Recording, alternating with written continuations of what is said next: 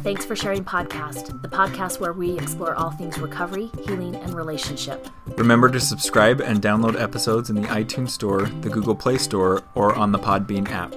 You can find more Thanks for Sharing at www.thanksforsharingpodcast.com or on Facebook at facebook.com slash healing paths. That's path with an S. Hello and welcome to the Thanks for Sharing podcast. I'm John T. And I'm Jackie P. We're really excited to have on our show today Carver Brown. Uh, you've heard us say his name before. Right. Um, and now you have the privilege of listening to him real time. Right. So welcome, Carver. Well, it's good to be here, and I hope this is, uh, you know, with uh, with a lot of, uh, of of acclaim like that. I hope it. Oh, I hope it's not bad. I hope it's good. well, I think I think bad Carver is like bad pizza. It's still Carver. It's still pizza, and it's still really good. So. Oh, you were too kind. I may never get off this call. um. So there, there's a million and one things we can talk with Carver about. Um, and we were we were talking just before we hit record about recovery getting too complex and kind of going back to basics and and getting things simple again mm-hmm. Right right. It does. I mean we have a you know as an addict i mean i'm you know what does it say? This is a simple program for complicated people. Mm-hmm. you know we all have a tendency to get overcomplicate things. I mean i i think one of the parts of my disease is overthinking. Yeah. Yeah. And, and, i can do anything. I can i can i can take anything and overdo it. Good stuff i can overdo. But but i certainly can overthink recovery and i think we've gotten to a place in 12 step recovery that we tend to to maybe maybe maybe we do a little too much a little too mm-hmm. fast if that makes sense mm-hmm. mm-hmm. Um, especially with the 12 steps i mean you know, in the beginning of Alcoholics Anonymous, the mother of all 12 step fellowships, these guys took a very simple approach. Uh, I mean, as an example, in the big book, it talks about here are the steps we took. Well, those guys, before the 12 steps were written, there was only four spiritual activities, right? There mm-hmm. was sharing, there, there was uh, restitution or uh, amends, uh, and and and and then there was uh, and there was guidance and and so anyway they took this we so basically in the big book where it says here are the steps we took they never took the steps that way it's actually should be written here are the steps we want you to take Cause, cause, right because prior to writing them down that's not what they went through yeah. So so if you take 12 step recovery and you just simplify it and you look at what happened in the 1940s when AA was so successful, what did they do that was so different than how, what we do today? Well, well, one thing that they did was that you couldn't just walk into a 12 step fellowship, declare yourself a member, you know, and start sharing. You needed to attend these beginner meetings. And in these beginner meetings, they took you through the steps. So, as a newcomer walking into your first meeting, they would say, Well, the beginner meeting is down the hall, as an example. So, you go down the hall, you're assigned somebody to sit with you, and in one hour, you would take the first three steps. First meeting, mm-hmm. first three steps. And then the next meeting, you would do a written inventory and share it with your sponsor. Your third meeting, you might go through steps six through nine and look at the simplicity of the amends in the big book you might make an amend in between week three and four. And in the fourth week, you came back, you did a guided meditation on your 11 step, you talked about 10, and, and you were invited to come back the fifth week and sit with a newcomer. Hmm. So, so, in the sense of, of the early days of recovery, only then were you invited to then be a member of the fellowship. So everybody in the in the fellowship in the early days had taken all 12 steps, had a sponsor, and were already helping somebody. Which and I think it produced such a exactly, such a and I and I think that some of what you know, as I send clients to 12 step meetings, or as I have client clients who find me and they've been attending meetings, um, there's a maybe a fear or kind of a sense of overwhelming doom about working the steps.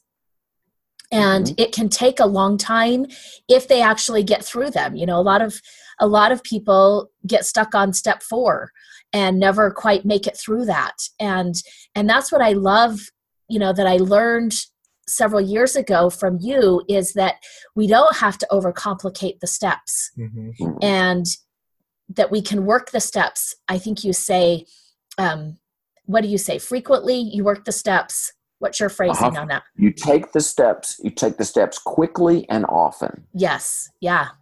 Right. And so and then you know later as you want to really expand and do family of origin stuff and you want to look at the steps in relations to your codependence you know all of this is absolute proper and absolutely should should be done uh-huh. but i say not with a newcomer let's yeah. get a newcomer to step 12 as quickly as possible so that they can have the spiritual awakening so that they can start to have some success and see that recovery works you know, Jackie, you're absolutely right.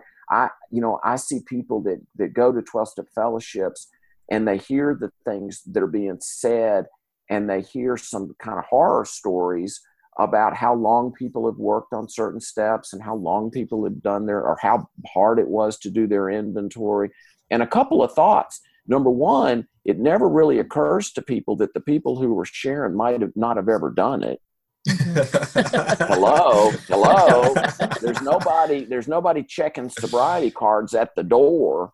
You know, right? You know, yeah. Let's face it. The rooms of recovery are no hotbed of mental health these days. you know, come on. And so you don't know what just because this guy talks about. In fact, I always warn my sponsees if somebody is talking about at 12 step at meeting level about how hard this is, there's a pretty good chance they might never have done it Mm. Or, or maybe, maybe the process that they went through with their sponsor was just something a, a little more shaming and arduous and controlling, mm. right? So, so in every yours no different than mine there are little pockets where pure recovery is is, is going on where people are are are having a light approach and they're talking about sponsorship and they're talking about the steps and they're moving through the process and they're not dragging their feet. And and and the challenge of every person in early recovery is to go to your town and find that pocket of recovery. And mm-hmm. don't just go to the first place you see and assume that that's what it is if if if they're people if they're not talking about steps if they're not talking about sponsorship and if they're not taking a lighthearted approach to recovery then maybe you need to keep looking. Yeah. Um if you could speak a little more just in your experience as a sponsor as someone who's been in the rooms about that uh, shaming and controlling aspect um, of recovery because as you've been talking i've been thinking like what what is it in us that wants to complicate things that are working. Um, I've been a part of a men's uh, support group for the last few months, and I found myself the other day like formatting in my head, like how are we going to structure new people coming in, and you know screening them and all this, and then realizing like nobody else who's part of this group that's working was screened or recruited or anything like that. Like they just came. Um, so if you could speak a little more to that controlling, shaming, overcomplicating thing. Yeah, it's just it's I think it's kind of in the nature of some of us that that that you know certain sponsors take a more militaristic approach to this thing. And it may be because that's what they went through i don't know or maybe they maybe they just haven't worked the steps on on their own need to control or what have you. You know it's hard to say but i just know that i just get the sense that there's a lot of that going on in the rooms. I, I witnessed that. And and it just breaks my heart because what we're here to show up in when what's our code in the 10th step? It's love and tolerance of others love and tolerance. We're to tolerate. And and i don't and i don't tell my sponsees what to do you know? I mean if they want advice i'm cl- i'm glad to give it to them i make suggestions but everybody is free to do their recovery any way they want. And and so i merely am a waypointer I'm, mm-hmm. I'm merely a guy that points the way of the path I've been on. And I'm not, and, and I think we think too much in terms of sponsorship being a top down mm-hmm. approach. Uh-huh. somebody that knows a whole bunch of stuff, that has all this knowledge, imparting to somebody that doesn't know anything. I don't buy that for a minute. And that's not in the big book. Mm-hmm. It, it, it talks of there's a partnership. So this is the way I look at it. Me and the sponsee, we're going to join hands and we're going to join in partnership with the universe.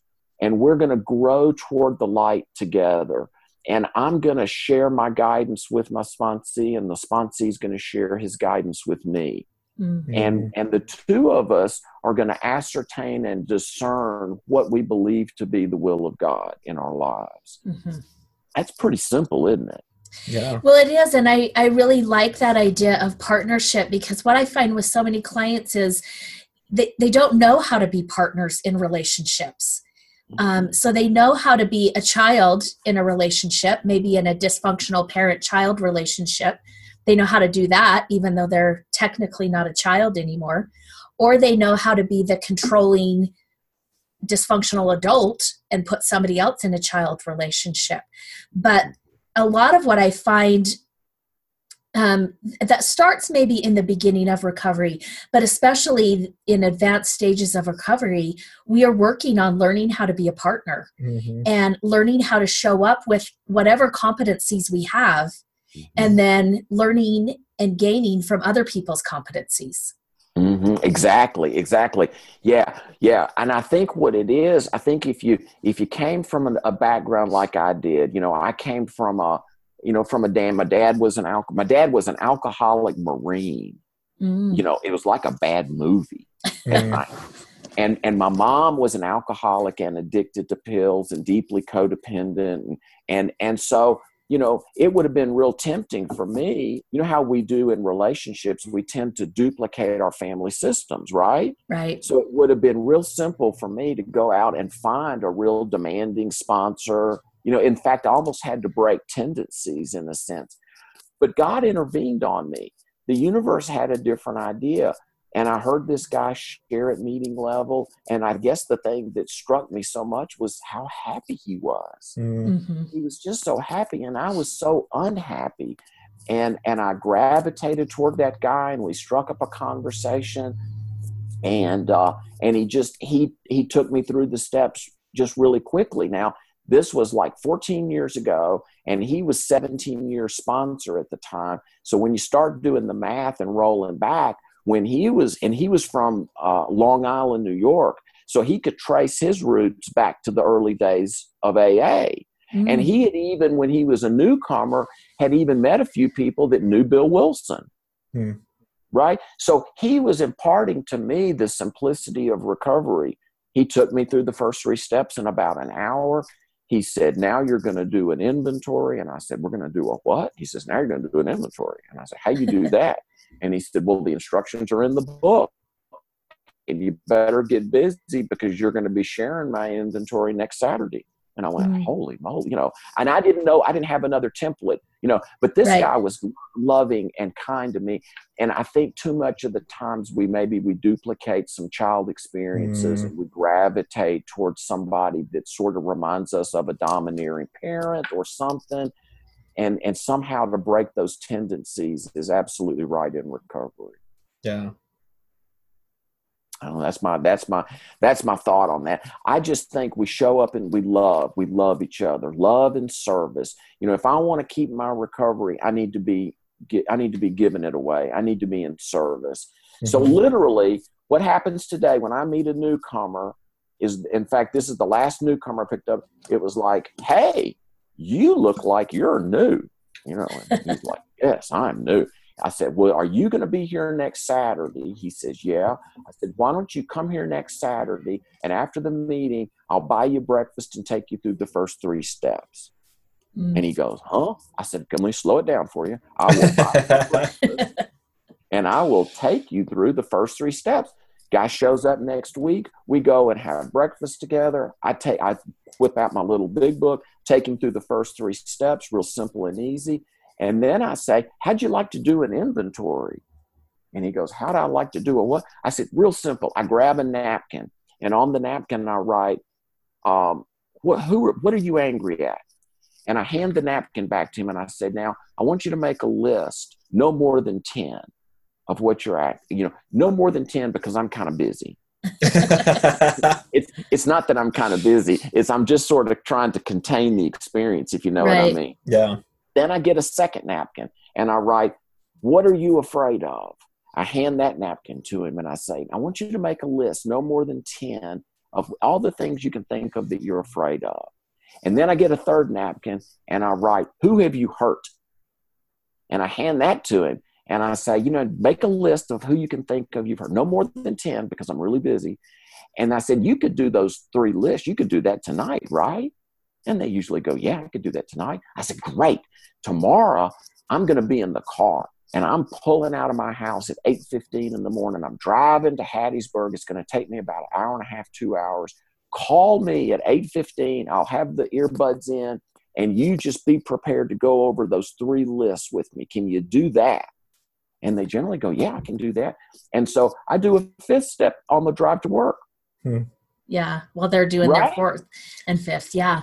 Yeah. So, so, so the healing is not in the writing, the healing's in the sharing. Mm-hmm. I don't need him to write a whole bunch of stuff. I need him to share from the heart the things that are really troubling him. And then at the end of that, you know, we're, I'm gonna we're, we're gonna talk about forgiveness.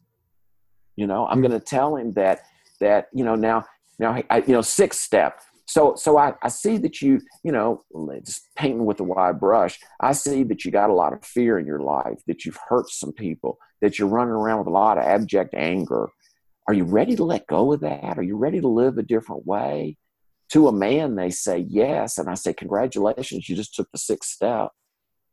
Right? Mm-hmm. Yeah. And then I say, would you like to pray and ask the universe to remove those defects of character? And they generally always say yes. And so I, we make up a seven step prayer right on the spot. And, and then I say, hey, take that harms list, the people you've hurt. Is there any of people on that list, if you were to see them tonight, that you'd be willing to tell them you were wrong and sorry and want to make it right? And they go, yeah, there's a someone. Well, circle those names now. I'll wait for you. So now he's doing his eighth step. Mm-hmm. Right. Yeah. So now we get into the amends part, and we just really simple just kind of say, well, you know, there's four kinds of amends in the big book. It's not more complicated than that. There's direct amends, you're going to sit down with somebody. There's living amends, you're going to change the way you live. There's in kind amends, where you're going to do a substitutionary kind of a random act of kindness kind of an amend. And then there's letters to those who it's inappropriate to approach that we never mail. And generally speaking, most of the amends process is changing the way we live because our families are kind of tired of our promises. Does that make sense? Yeah, those mm-hmm. are empty words.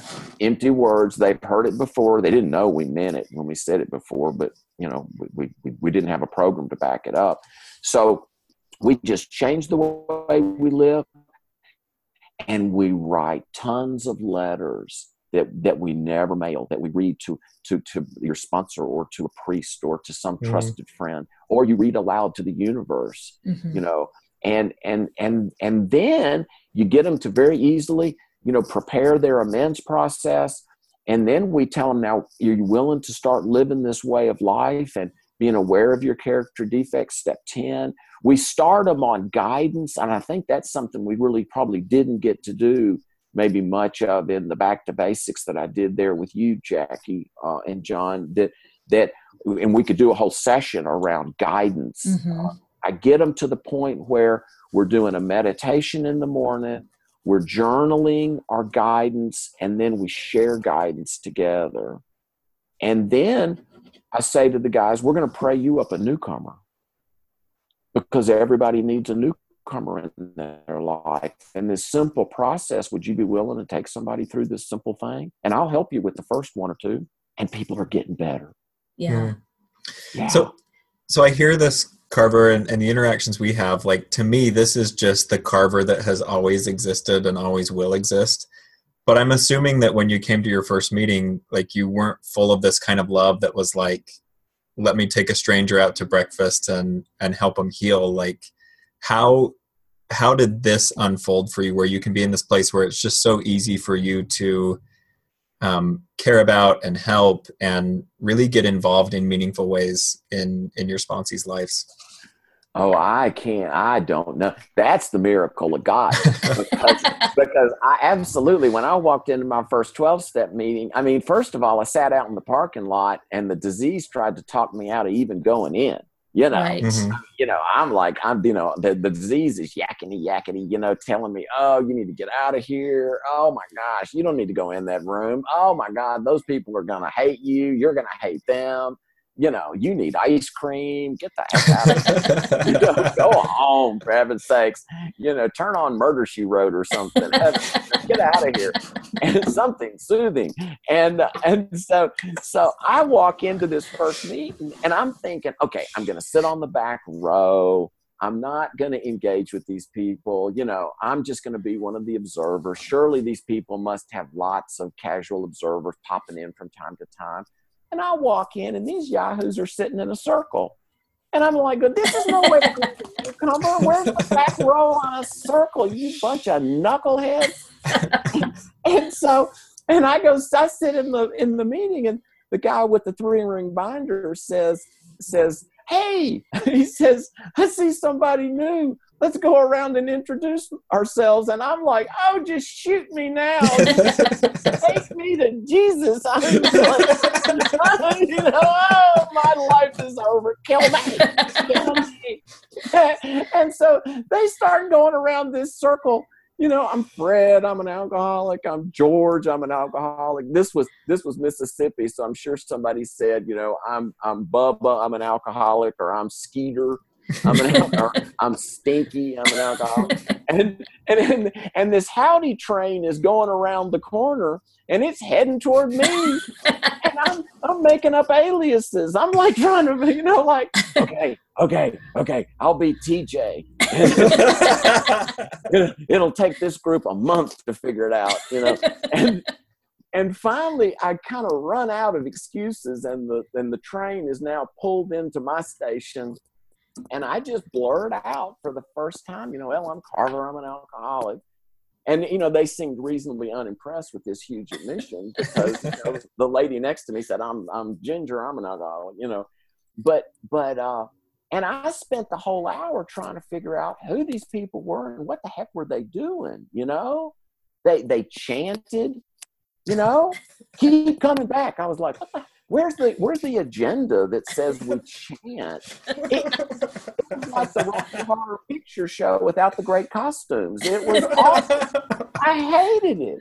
And and I didn't know what they were talking about. And I just sat there just sort of lost. But I, I do remember trying to figure out what what you know, thinking like, what is this thing? Well, you could tell by the way people shared that it was spiritual, but it was gut level real. So I made up that this 12 step fellowships was like Sunday school meets the TV show Cops Mm. right? It was spiritual, but people were being shot at. no, right? Right? So, so I don't know. How do you transform that into, you know, into somebody? Well, honestly, John, you can't. Hmm. You can't. There that that is something that was that there was no way I could have done that. That is the power of the universe. That's the power of recovery that takes a guy that's so skeptical and so hurt and so shut down and so angry. My sponsor said, he said, he said, listen, I don't, I didn't want to tell you this in the beginning, but when you came to meetings, you, you kind of frightened people. You know, I was Mhm. just, I just sat in my chair and just see. He said, you know, we could almost see steam coming off of you.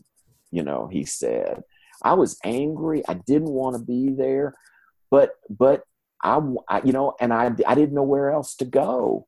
You know, my, my wife wasn't speaking to me. The people at work didn't trust me. My cat, Tammy Faye, was avoiding me. Right? and not So, just the normal I- I cat would avoiding. out. And so I was just going to a lot of meetings. No, it was the it was Tammy Faye who I adored. She was, I mean, I love that cat, and she was like she was so skeptical of me, rightfully so.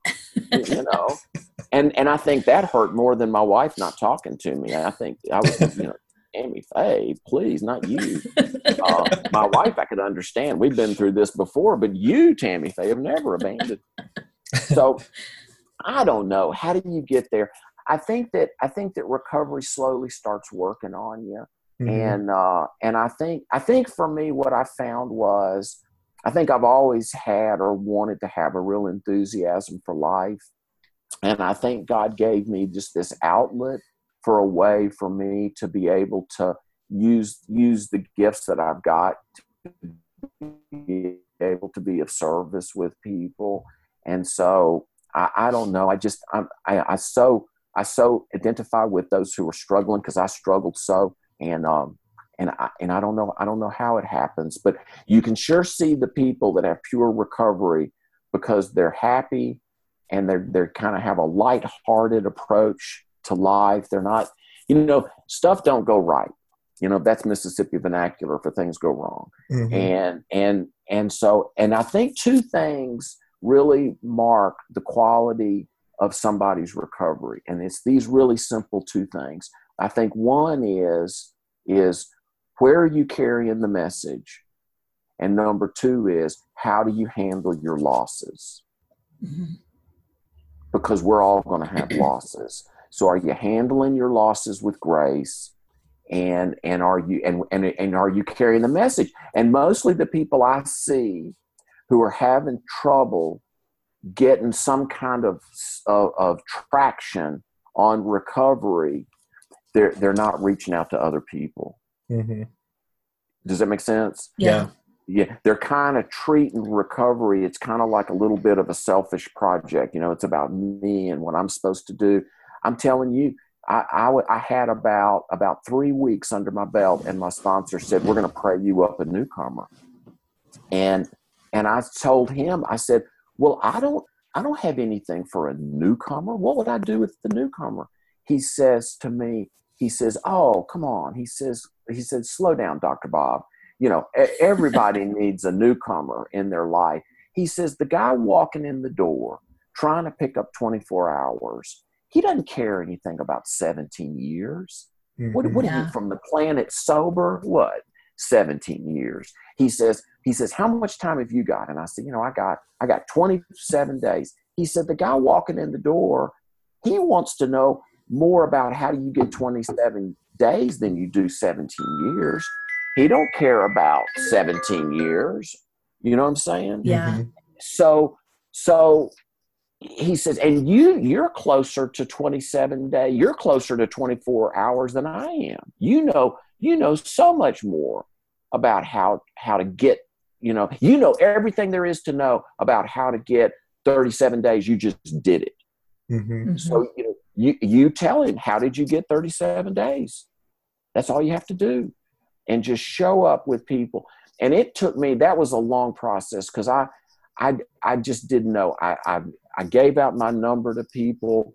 My sponsor was having me go pick people up at different places and take them to meetings and suggestions like that, and um, and it was very confusing. And then I was somewhere around a year sober, and my career vanished.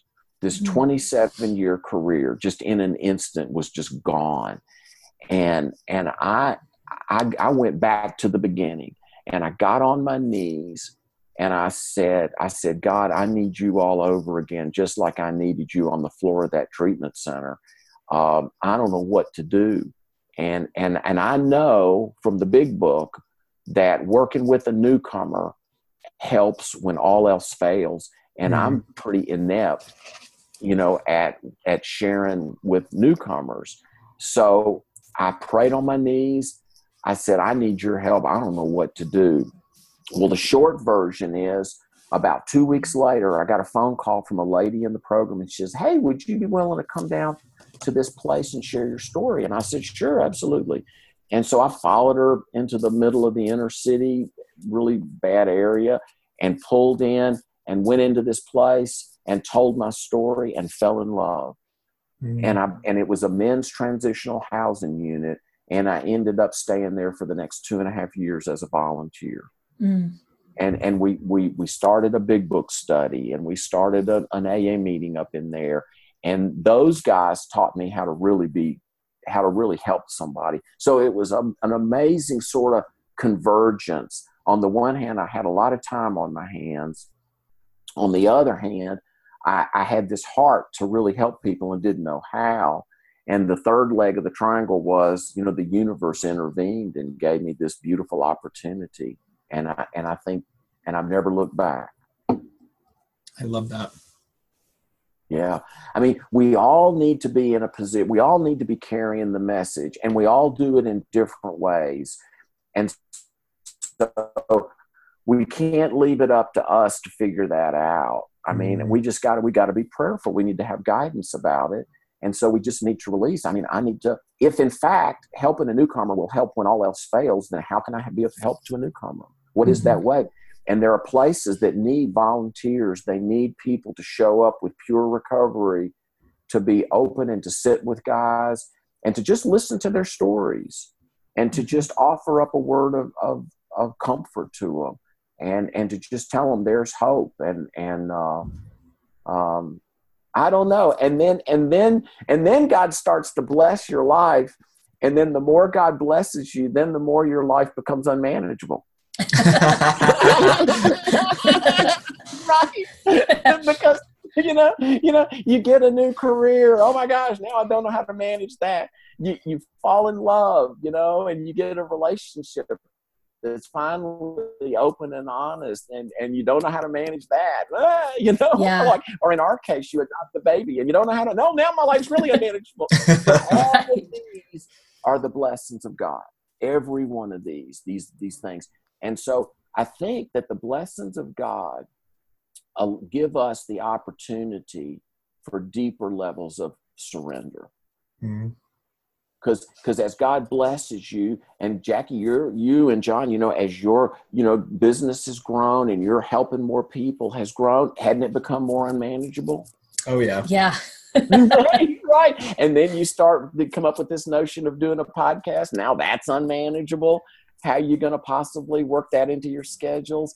And so, but all of this stuff is the blessings of God. So it's another. I just believe recovery is one surrender after another, mm-hmm. right? So you walk into the rooms, or you walk, Jackie, you walk into you, and and you you're you got this cataclysmic problem on your hands. So there's your first surrender. But I'll tell you, after you work on that surrender, after a period of time, you're going to be faced with the second surrender, the next thing. And what is that going to be? Relationships maybe. Maybe it's food. Maybe it's maybe it's codependence. Maybe you know who knows what. But and and then you're going to work on that surrender. And then what's the next thing you're going to need to surrender? Maybe it's family origin issues. Maybe you know who's to say? Yeah. but how do you know when you're faced with the next surrender? Well it's because you're in pain. Mm-hmm. Mm-hmm. right. Pain always shows you that's God showing up, showing you what your next challenge is, what your next surrender is. Yeah. And that's why I try to work three programs. I try to work my AA program, I try to work an Al Anon program, and I try to work an ACA program. Yeah. But but of the 300 plus anonymous fellowships, you know, I qualify for 217. Is that it?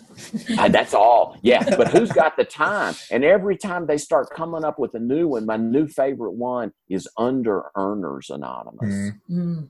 Yeah. Oh my gosh. You know, I mean, and and you know, as they start adding more, I mean, I qualify for a new new one. I think. You know. Yeah. So I don't know. It's you know, recovery is surrender, and and and and we just we just keep surrendering. Yeah. yeah. I think that's one of the things that when I cross paths with you, one of the first things that I learned from you, or that shifted for me, was, you know, I I had worked the steps before, but I had worked it in a way of like, okay, I've worked that one, never want to do that again right? Uh-huh. yeah. Or kind of that, okay, I know what my character defects are. Boy, I sure hope they never manifest again. Um, That's and, adorable. and if they do, I sure hope I can keep anybody from seeing it, right? Yeah, Maybe including myself. and protect everybody. and it was one of the things that shifted for me when I heard you talk about the 12 steps.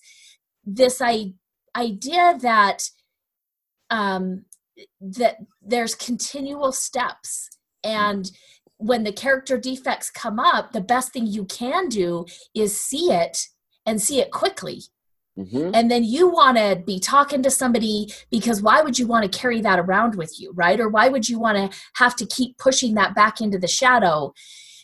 And so you want to bring it in the light and you want to talk about it and say, guess what just popped up for me? And, and become aware as quickly as possible so that the pain of that, so that the shame of that can dissipate into knowledge or awareness or gratitude whatever it needs to shift into right? But that that these steps show up every day and that's that's good. Right. See that's great. See here's recovery. In recovery the water gets hotter quicker Mm, mm-hmm. yeah, I like that. Yeah, see, because before I never even knew there was a problem until the water was boiling, right? Right. And, yeah, but now in recovery, the longer we practice this, we're much more sensitive to subtle little variations of temperature oh boy, there's my propensity to want to be dishonest. You know, mm-hmm. there it is. I can feel it right there. You know, I really do not want to tell the truth about that thing. I really want to be dishonest. And I spot it. And so we we we tend to want to just what you said, Jackie. We want to intervene on ourselves quickly, and and that's recovery. It's almost like see our character defects are more or less buried alive you know? Mm-hmm. And so whenever I get a challenge in my life, so so you see it. You see it where a guy walks in and he's working a primary program and then you know every sponsor's nightmare you know i have met someone you know oh no oh, oh now we're you know and and get in relationship with somebody and isn't that like pouring Miracle-Gro on your character defects right yes right? Or right. you get that new that career opportunity. Okay so i'm in relationship with somebody. Miracle-Gro got poured on my character defects. What's going to happen? Well all my insecurities are going to bubble up to the surface. All uh, all of my fear of abandonment and all my codependence is just going to blossom. And you'll think to yourself you know i hadn't been jealous in a year well, you hadn't been in a relationship with anybody in a year. And right. so now that you are, now you're jealous and you're controlling and you're and you're wanting to you're you know you're wanting to stalk them. You know, you're wanting to you know, you're wanting to put a GPS on their bumper and find out where they're going, but out of your own insecurities, you know. And you're thinking, I am insane. And I go to my sponsees, absolutely you are. Welcome to Al-Anon. Come join us. We've been saving a seat for you. and so it's time to introduce a new 12 step fellowship and a new way to work the steps. Mm. Let's work the steps on your codependence.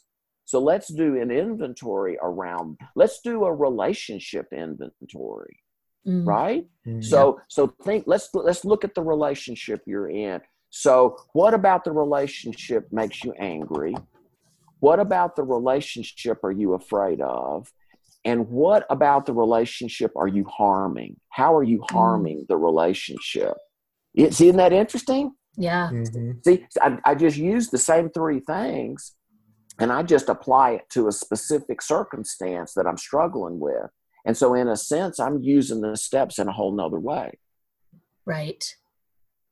Yeah. So, so I have I have a question for you, and I know we've we've talked to you about this before, um, but maybe for our listeners, um, not all meetings are created equal, um, yeah.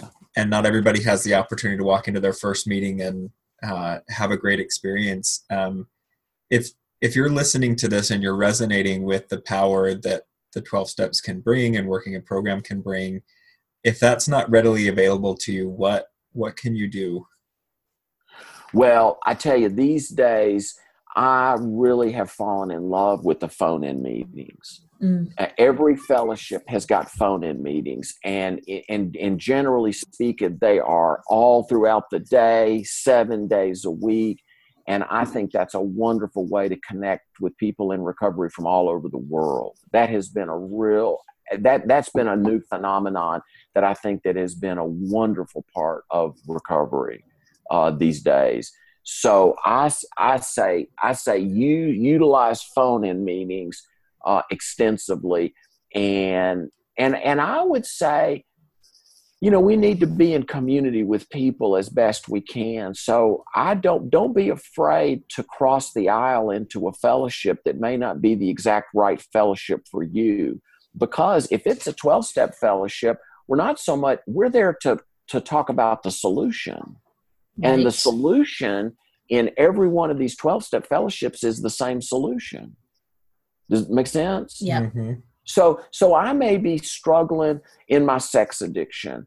Well, go to an AA meeting. You know, you can find those heaven's sakes. You know, yeah. and, and go and and and listen to the part about you know you know forget about what the struggle is. What is the solution that these guys are presenting? And how can you apply that solution in your life? Mm-hmm. and the other thing i say to guys is and if you're going to share and you're outside your fellowship well we share our stories in a general way. So we don't have to say specifically why we're there but we could say that i'm struggling in in my addiction or i'm struggling in my recovery. You could say i'm struggling with my recovery in any fellowship and find a home. Right. Mm-hmm. And then you can just say, kind of in general, I'm struggling in my recovery and I came to this this fellowship and I just needed the support of people and I'm just really grateful to be here. I have sure been uh, I've been isolated um, and and it's a dangerous place for me to be and so I just appreciate that that this was an open place for me to come and and to help break the isolation.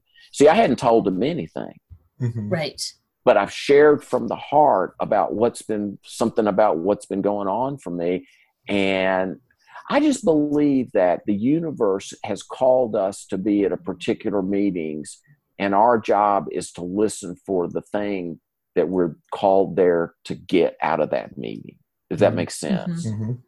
And and so it, I, I understand it's a struggle. I guess what I, the other thing I would say is we need to put our diligence as an as an addict lord we had an abundance of diligence.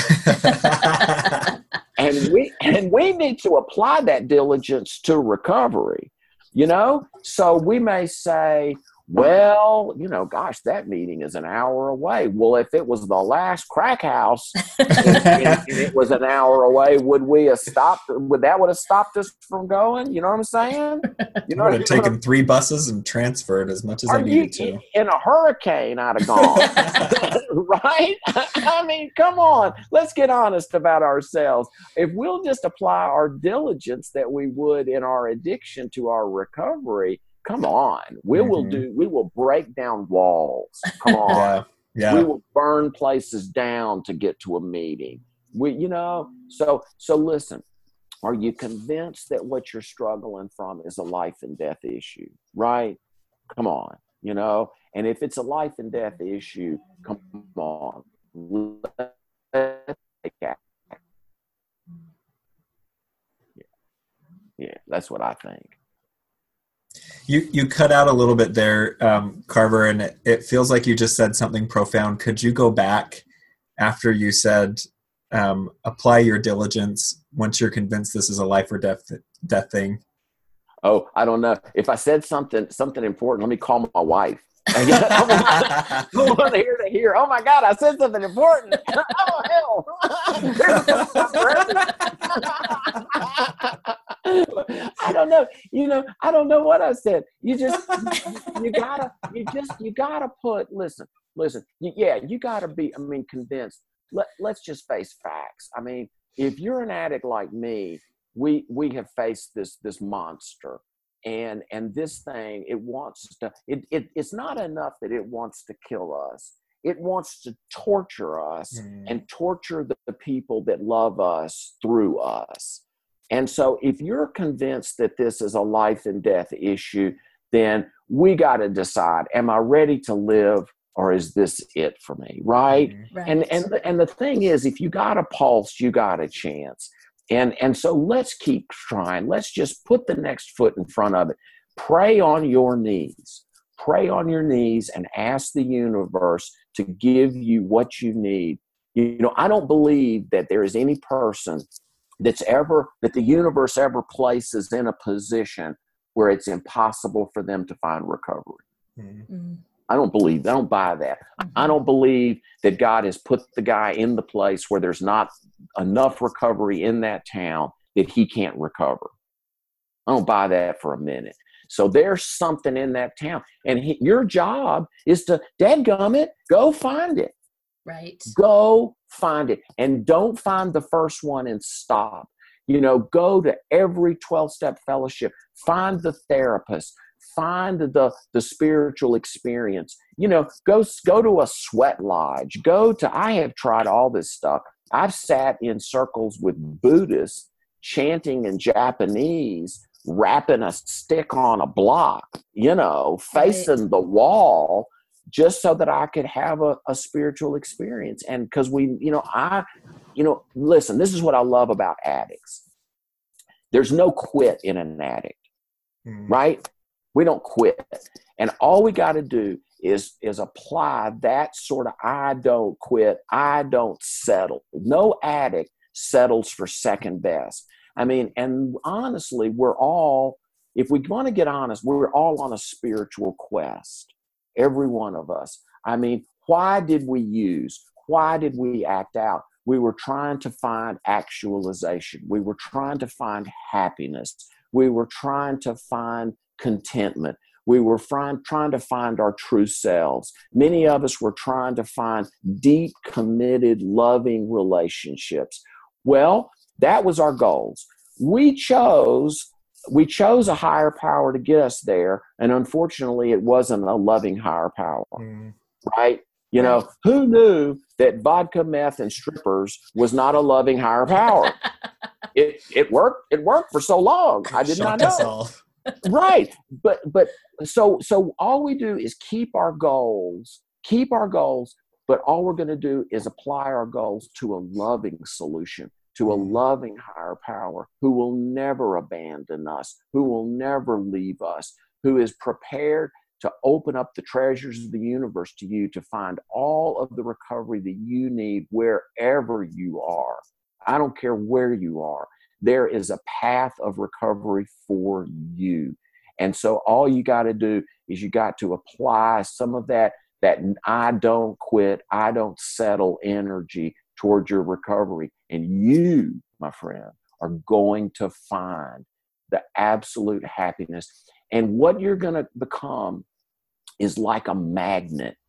You are going to become this recovery magnet. So, most of us in our lives were on a seeking mission, trying to find the things that would make us happy, grab a hold of them, draw them in. And the minute that they got close to us, we instantly devalued them. Because mm-hmm. if I can get it, then it can't be worth anything. Mm-hmm. Right?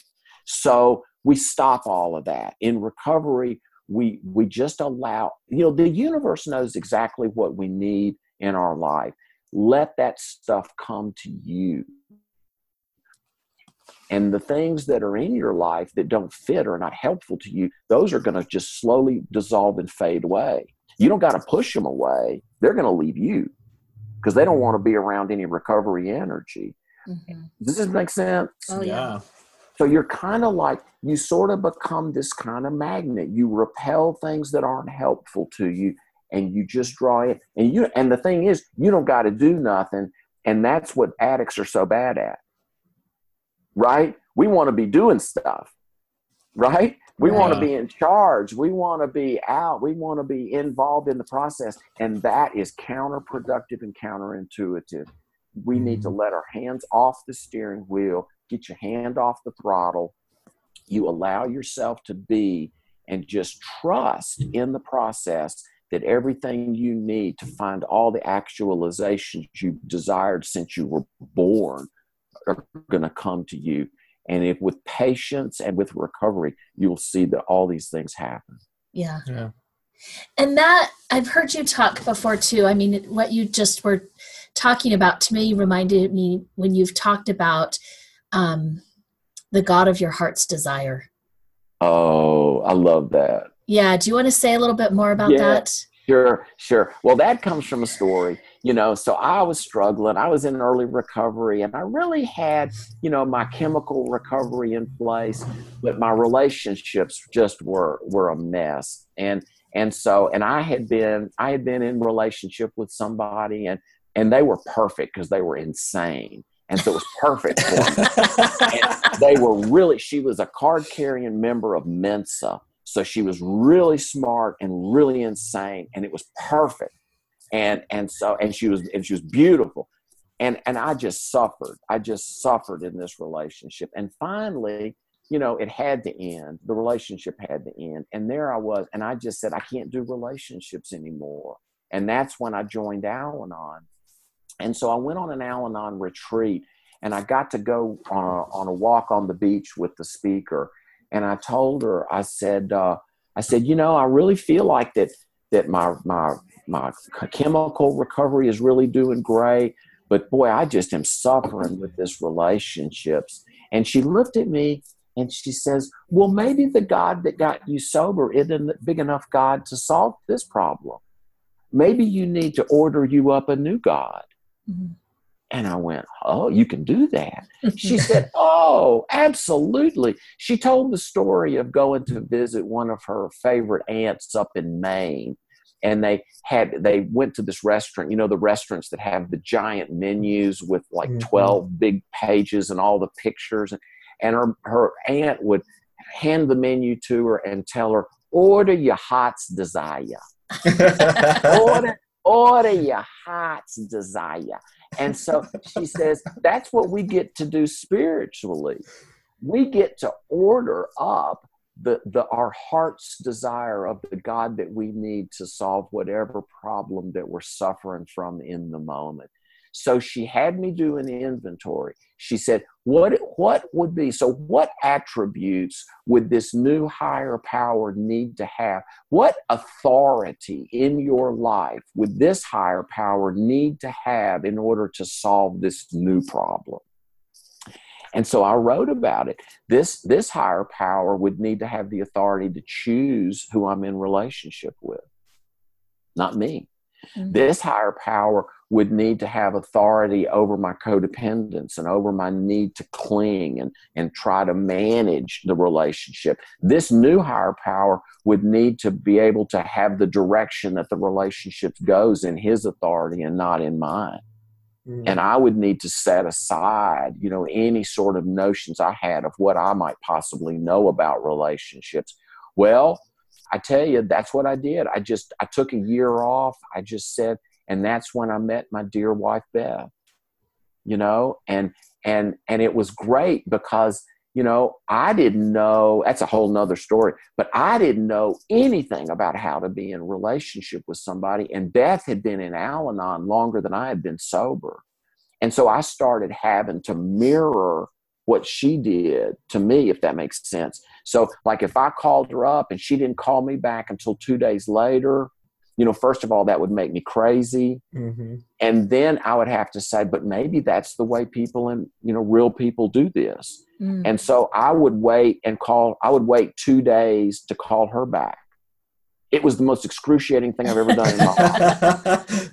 If she, if I would send her a text and she didn't text me until like the next morning, okay, I would wait and I wouldn't text her back until the next morning. Uh-huh. Not not not as punishment, but just that I just assumed that she knew what she was doing and I clearly didn't. So for a year, I mirrored her behavior so that I would make sure that I wasn't lapsing into codependent does this make sense? Yeah. yeah. Well, and I love what you share about Beth when you say that she would ask you when you were upset or whatever, she would ask you three questions. I don't know if you know what I'm talking oh, about. Oh, I know exactly what you're okay. talking about. oh my gosh. This is the greatest thing ever. Yes. So Beth was going through, you know, a real problem at work and she, you know, she would come home and me and my codependence okay i'm good we're gonna fix this thing. And so i'm i'm sit with her you know and in my brain you know i'm trying to calculate okay how can we fix her? Let me kind of oh uh, let me make some changes.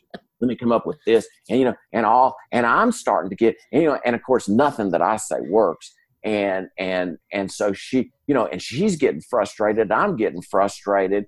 And and so you know all of a sudden so days go by days go by and all of a sudden beth starts getting better. You know you know they, things are starting to work its way out or she's just feeling better about it. And i start now i'm suffering you know because not only have i got my problems on my hands i got beth's problems on my hands too.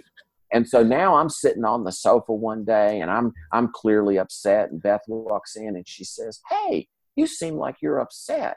And I said, Yeah, you know, I'm really not having a very good day. And she says, Can I get you a glass of water? And I was like, No. no, I, I already had some water. I was just checking on you. You know, you just really seem upset. And I just wanted to let you know that I really can tell. And um, yeah, I got some errands to run and I'm going to go catch my meeting. So I'll see you later. Bye.